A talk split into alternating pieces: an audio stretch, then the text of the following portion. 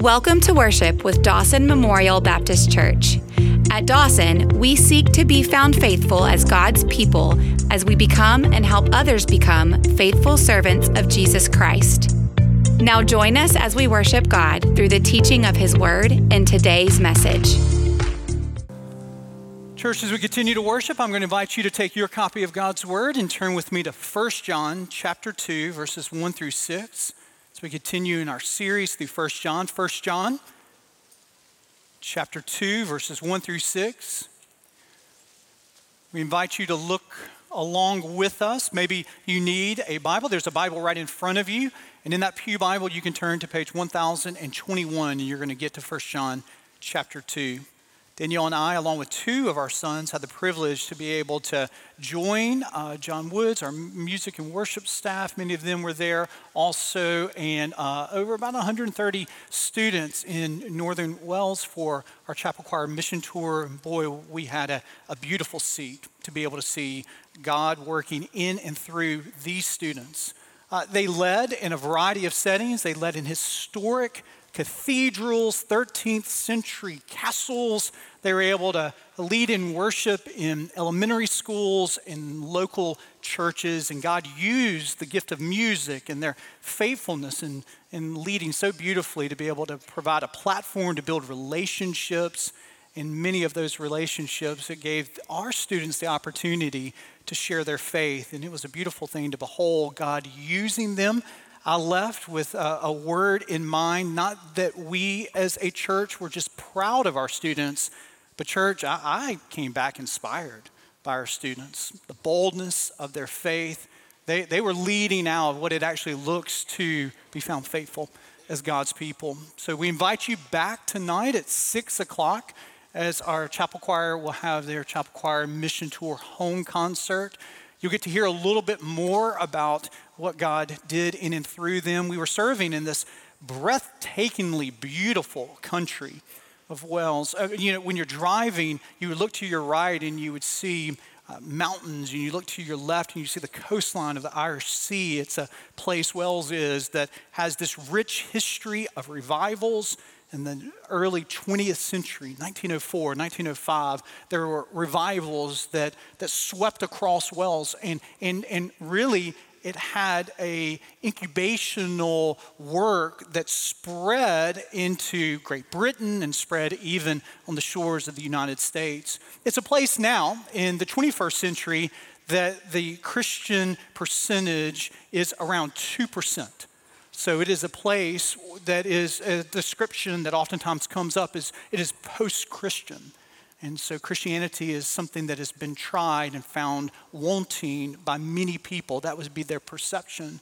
But we were there in Northern Wales with Welsh speaking believers and chapels and churches who uh, the Lord and desire to serve Him. And so it was beautiful to be able, for our students, along with us as adult sponsors, to be able to rub shoulders with the extended body of Christ and to be able to serve alongside of them and to learn from them as we also, as adults, are able to learn from our students. Six o'clock tonight invites you back for our chapel choir home concert. It's going to be, it's going to be a lot of fun and it's going to be a great time of worship. So I hope you'll be back.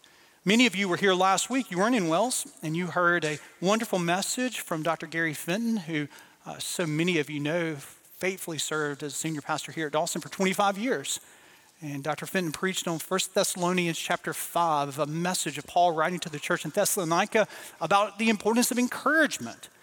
Yesterday morning, I was listening to that message. I was, I was running, and it just hit me how fitting it was that he was preaching that message because I've been your pastor now for almost six years.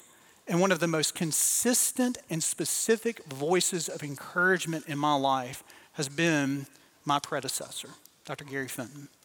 And I'm so thankful that he preached that message because he really exemplifies that message. And it was a wonderful call for all of us to live a life of an encouragement and the importance of that. So I'm grateful that he was able to preach last week, and I'm grateful to not only call him uh, my predecessor, but also to call him friend. And I know you are also. Uh, so many of you are able to call him friend, and we're grateful for Dr. Fenton and Alta Fe and their continued membership here at Dawson. So our task before us is 1 John chapter 2, verses 1 through 6. And this morning I'm preaching a message I've entitled Accepting What You Don't Deserve. Accepting What You Don't Deserve. 1 John chapter 2. Hear the word of the Lord. My little children, I'm writing these things to you so that you may not sin. But if anyone does sin, we have an advocate with the Father, Jesus Christ, the righteous. He is the propitiation for our sins and not for ours only, but also for the sins of the whole world. Verse 3. And by this we know that we have come to know him if we keep his commandments. Whoever says, I know him, but does not keep his commandments is a liar, and the truth is not in him. But whoever keeps his word in him, truly the love of God is perfected. By this we may know that we are in him, Christ. Whoever says he abides in him ought to walk in the same way in which he walked. This morning, I want you to see in these six verses four rich truths of God's word. The first of which is found in the first verse, which is simply the source of our defense. Hear it again, my dear children my little children in the ESV. It's a pastoral endearment that John gives to the Christians there in Ephesus. My little children, I'm writing these things to you so that you may not sin. As followers of Christ, we're called to pursue holiness. We can choose to not walk in sin, but, but John realizes with this conjunction, but if anyone does sin, one way to translate that is, but when when you sin, we have an advocate with the Father, Jesus Christ, the righteous. Notice what John's doing. He is putting us with this description of Jesus as our advocate. He is, he is welcoming us into a, a courtroom of sorts. You don't have to go to Cumberland School of Law. You don't have to be a graduate of Alabama Law School. You don't have to read To Kill a Mockingbird lately and have Atticus Finch in your mind. You don't have to have a John Grisham novel in your back pocket to, to get to what John is doing. And what is John doing here? He's, he's bringing us into the courtroom with four primary characters. We've got God the Father, who is the judge. We have ourselves, all of humanity, who are the defendant. We have the prosecuting attorney, who is Satan himself. And Revelation chapter 12 tells us that one of his descriptions is he is the accuser. We need an advocate, we need a defense attorney. And here John says we have one. He is the righteous one, Jesus Christ. It's almost as if John wants us to see Satan coming in, this ferocious, tenacious prosecuting attorney, and he's got two brief cases in hand, and he's got file folders after file folders where he just presents all of this evidence of our sinfulness.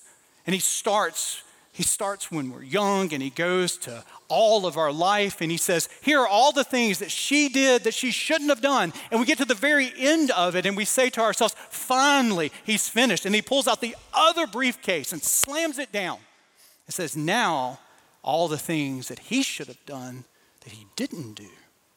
And one after the other, we hear this load of evidence that the accuser brings before the judge and it's in this moment that we see that we are guilty as charged. We're all sinners. None of us is righteous, not one of us. And we stand in light of all the things that we said that we shouldn't have said, and all the things that we thought that we shouldn't have thought, all the things that we wish we would have done that we didn't do. And it just cascades upon us, one after the other the verdict is there before us, guilty as charged. The punishment is separation from a holy, perfect God. Not only separation now, but separation eternally. And before the Father, he, he raps his gavel on the, the courtroom there. It's in that moment that we have our advocate who steps in. Jesus Christ, the righteous one, to defend us plead our case.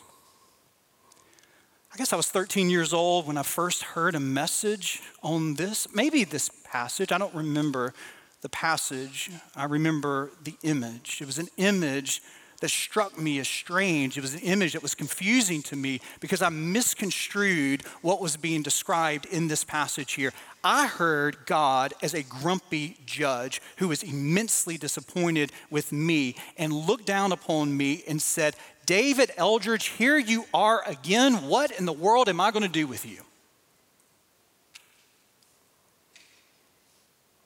I heard Jesus Christ as a reluctant defense to us who had to sort of twist the arm of his heavenly Father to be able to say to him, I know, I know he's done it, I know he's done it, but it's going to get better. So I misconstrued this, but notice how Jesus is described. What is the merit of our defense? Is it that Jesus forgives us? Is it that Jesus is showing that the Father needs to be merciful? No, the, the, the merit of the defense is his righteousness. So, our defense in light of our sinfulness is ultimately the righteous life and the sacrificial death of Jesus. Our merit is wholly placed in Him, not in us. And if you miss this, you, you miss the heart of the gospel. And so many do. It's really easy to miss this. So many of us go through life thinking to ourselves, we need the forgiveness of Jesus, but we also have got to do our part. We also need some accolades and we also need some accomplishments. We also need to do enough and go enough and give enough and to show up. And at the end of our life, if you put a little bit of what Jesus done and, and has done for us and a lot of what we've done, that that ultimately would justify us in the end. And that's just not the gospel. It is His righteousness that is our defense in light of a holy God, our defense is He lived the life that we could not live, a life of perfection, and He died the death that we deserve to die. He is our hope. He is our defense. There's a Zach Bryan song, country music artist. It's a kind of perfect country music song. It's got all kinds of things in it that, you know, are country music tropes, themes. He talks about the end of his own life. And he says, I know I'm bound to die one day. When I reach those golden gates, I pray that I can say I did the best that I can. And one day to walk with my mother and the dearly departed. Every time I listen to that song, I think to myself, boy, he's got so much right. I mean, he, he gets so much right. Every one of us, we, we're bound to know that one day we are going to die. And we want to reach those golden gates.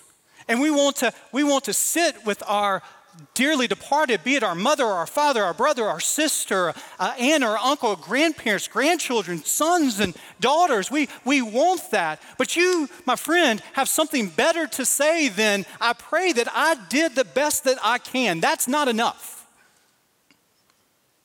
That's not our defense. Let me give you some better lyrics this morning. Let me give you some lyrics that, that you need to sing when you uh, come to those, those heavenly gates. You need to sing, Nothing in my hands I bring, simply to the cross I cling. Foul I, fountain fly. Rock of ages, cleft to me, let me hide myself in thee. This is the beauty of the gospel. That when you get to heaven, what you don't say in that moment is, is I did the best I can. What you say in that moment is, I'm with him. I'm with him. His righteousness, his death is my defense. This is the source of your defense. This is the source of my defense. But not only do we see the source in verse 2, we see in this very passage the nature of our defense. Notice in verse 2, he is the propitiation for our sins. Now, that's a big word on Sunday morning. It's a five syllable word on Sunday morning. It's a word that sometimes we shrink back from. It's a word that we think is a little confusing. It's easy to define. Propitiation is the description of Jesus' sacrifice for us as sinners before a holy God. This is the description here. It actually means a sacrifice that turns away the wrath of God. This rubs people, especially in the last 30 to 40 years, the wrong way. And to hold to this teaching sometimes feels as if you're swimming against a current that's going the opposite direction. And one of the reasons is, is we misconstrue what this is teaching here. We think of propitiation and we think of a really angry God who is very temperamental and frustrated. But that's not the nature of this teaching here. Actually, the wrath of God and the justice of God are corollaries to his perfect love and his perfect holiness. If God, as the Bible teaches us, is perfectly holy, of course his response to sin is opposition to it. So, yes, we can say God hates sin because he knows what sin does to us. He loves you so much. He cares for you so perfectly that he wants you not to walk in the bondage of sin because he knows that sin is a thief. Do you know that? I mean, sin trades on a false currency where it steals from you the joy of God and the peace of God, and it puts as a replacement in your hand grief and loss over time. It always does it. It always does it. And so the wrath of God and the justice of God, they are corollaries to the perfect holiness and love of God. So, we as sinners, yes, we're objects of the wrath of a holy God. And Jesus, upon the cross, he drank fully the very penalty of our sin.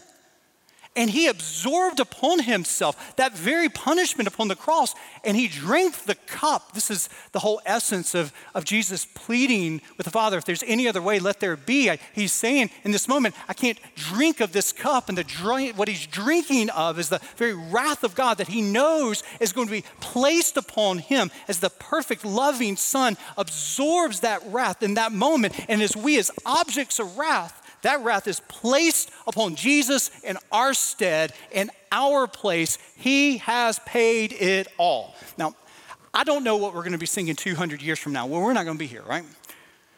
So I don't know what the heavenly chorus is going to be like that we're going to be singing in heaven. Maybe some of these songs that we're singing now, we're going to continue to be singing in heaven. But if the Lord tarries his return, 200 years from now, the Church of Jesus Christ most likely is going to be singing a song that we sing right now. And it is, it is a beautiful hymn. It's a modern hymn that talks about this beautiful truth till on that cross, as Jesus died, the wrath of God was satisfied. In Christ alone, for every sin on him was laid. Here in the death of Christ, I live. This Christian is the nature of your defense the source of your defense, the nature of defense. Now let's look at it in 1 John chapter 2, verse 2. Let's look at the extent of your defense. In this passage here, that is a theologically loaded passage, I hope you're seeing this here. He is the propitiation for our sins, and not for ours only, but also, do you see this? For the sins of the whole world. A few years back, I was eating with a friend of mine who wanted to talk to me about this passage and other passages because he was very persuaded that the blood of Jesus Christ is so effective and effectual across the world that, that those who believe in Jesus will be saved, and also those who deny Jesus, reject Jesus, they also will be saved. And he pointed to passages like this passage. And he's not the first person to do that. There is, there is a teaching that goes back not just to the 20th century, but goes back to the second, third century. Origen, pastor theologian, he was one of the first so called universalists that looked at passages like this and said that the blood of Jesus will cover the sins of the whole world, which means everybody in the end will be saved. This was popularized more recently. Some of you might remember this. There was a former pastor by the name of Rob Bell who wrote a book that he titled Love Wins. And the idea is that the love of God wins in such a way that even those who reject Jesus will in the end be saved. I do not believe that that's what the Bible teaches. And I do believe that goes contrary to the teachings of Scripture and the teachings of the church. But oftentimes people will look at this passage and interpret it out of context. This is a good example. When we read the Bible, we have to read the Bible in context. And if you take a, a, passage of Scripture and you rip it out of its immediate context, you make it stand on two faulty legs here, you can make it say about whatever you want it to say. There, every heresy of the Christian church is based upon some passage ripped out of its immediate context. And this is a good example of doing that. It ignores what John says in verse 6, it ignores what John says in verse 8, it ignores what John says in verse 10 of chapter 1. It makes an internal contradiction between what John is saying. Verse 6, look with me. He says in your copy of God's word that there are those who walk in darkness. He says in verse 8, there are those who don't have the truth. He says in verse 10 that there are those who the word is not in them. So he's not one breath later in chapter 2, verse 1, immediately contradicting himself by saying, No big deal. It doesn't matter if you have the word. It doesn't matter if you walk in the truth. It doesn't matter if you don't have the darkness. Of course, they're believers and unbelievers, and there are eternal implications for not believing. What John is saying in this passage is really important. He is not saying that everyone in the end will be saved. What he is saying is, is that the blood of Jesus extends not just to the Christians that John was writing to in the first century in Ephesus, but the blood of Jesus extends to all, the whole world. Now, of course, there are going to be some who do not believe. Of course, there are going to be some who reject the gift of salvation. But what John is saying is if you grow up as a Buddhist in Bangladesh, or you grow up as a Baptist in Birmingham, or if you grow up as a spiritualist in New Delhi and grow up as an atheist in New York City, the blood of Jesus Christ flows to you, my friend. For God so loved the world that he would give his only begotten Son, that whosoever believes in him shall not perish, but have everlasting life. Whosoever, all, the world. This is just a good message to keep in mind that no matter where you've been, no matter what you've said, no matter what you've thought, no matter the sins that haunts you and followed you into the sanctuary, Jesus died for you. And salvation is offered to you. That gift is extended to you through his love and it's extended to the world. But our question is this will we receive that? So, what we can say is, is that the death of Jesus is sufficient for all, but it only becomes effective for the some who believe. Not all believe. There will be those who reject, but the blood of Jesus flows to you this morning. The extent of our defense, the nature of our defense, the source of our defense, and finally this morning, the proof of our defense. What, what does this mean? What, what practical implications does this have for your life and my life? If we're followers of Jesus, when does it show up in your life and my life? Well, notice that John clearly says, verse 3 By this we know that we have come to know him if we keep his, do you see that? His commandments. He continues, Whoever says, I know him, but does not keep his commandments is a liar, and the truth is not in him. But whoever keeps his word, in him truly the love of God is perfected. By this we may know that we are in him. Whoever says he abides in him ought to walk in the same way in which he walked. Now you've got to hold these things together, and we, we, we uh, can do this. These are tensions within the Christian gospel here that we are saved solely by the righteousness of Jesus. But when the seed of salvation is planted in your heart and my heart, the fruit is going to grow and the fruit is going to be seen. You're not saved by your works. I'm not saved by my works. But as John Calvin The great Genevan reformer said that while we're not saved by our works, saving faith works. Shows up. It shows up in the workplace. It shows up in our neighborhood. It shows up in our family. This is called the fruit of the Spirit. This is what Paul is talking about when he talks about love and joy and peace and patience and kindness and goodness and gentleness and self control. This is the fruit of the Spirit. This is keeping his commandments. This is walking in step in such a way that other people can see it. Now, we don't all see the fruit, we don't all walk in uniformity, that we all talk the same way as brothers and sisters in Christ. You know, there, there is, in some respects, that the fruit of the Spirit is going to show up in different ways if you're 83 years old or 13 years old. The, the, the joy and the peace and the patience, it is going to show up in a different way. Sometimes our temperaments, based upon where we're born, the fruit of the Spirit in northern Wales and Welsh speaking villages are going to have a little bit of a different accent than Birmingham, Alabama, and our 13 year olds. But we can see enough of the similarities to say, I see the family resemblance. I see that there's, there's something in you that's different. I see it by the way you walk. I've got two younger brothers that are in heaven, Michael and Matthew. When we were growing up, it was oftentimes remarked that Michael and Matthew did not look like me, and they didn't. Sandy blonde hair, blue eyes. So they were distinguishing factors, but we, we, we were brothers. And they were bigger than me. They had broader shoulders. They were actually taller than I am now, and I was them. But one thing that oftentimes people would say is, is uh, you and Michael and Matthew, I can always tell that you're brothers when I wa- see you guys walking. We, we had a Eldridge strut, I guess.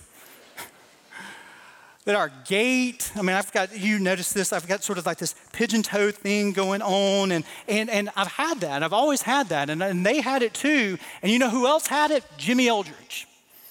Jimmy Eldridge is our dad.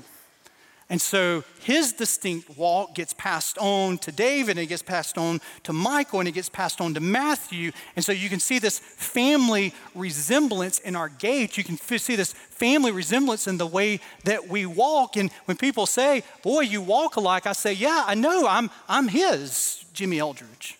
I walk like my dad. Do you know if you're a follower of Jesus, that you've got a family walk? You walk like your father.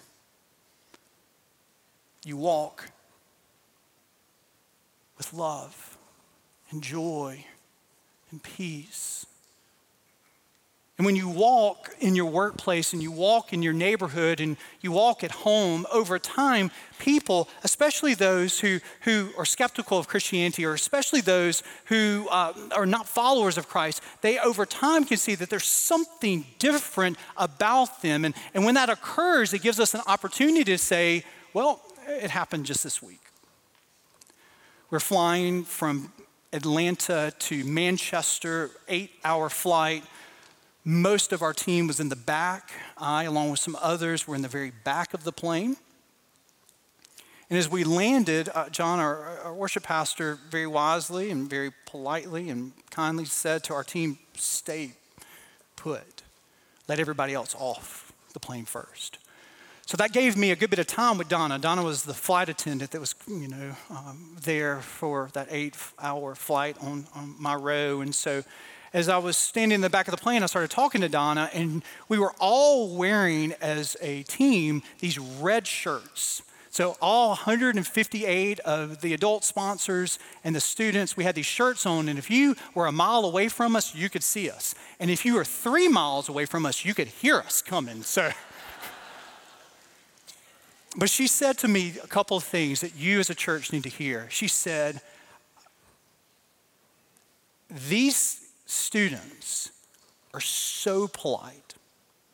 But she didn't stop there. She said, There is a joy to these students. Now, that word that she used is not an accidental word. It is a word that comes from a deep heart of these students who are followers of Jesus as ninth graders and 10th graders and 11th graders and 12th graders who are in this place so that cumulatively, as this flight attendant is able to care and to be able to make sure everybody's good and going in the right direction, that the words that come to her mind are the way that they walk in a distinctive way, and a part of that is joy. And she continued, and she said, I've got a teenage son. And he doesn't have that joy. And don't we pray? Don't we pray that when we walk, when we walk around neighbors, when we walk around those at restaurants in just a few moments, that what they will pick up is not that they'll know us by the t shirts that we wear, and the attire of Sunday morning worship, but they will know us by the way that we walk. And they will say, hey, just, there's just something different about your walk. And it's then we're able to say, hey, let me tell you a little bit about my Father. Let us pray.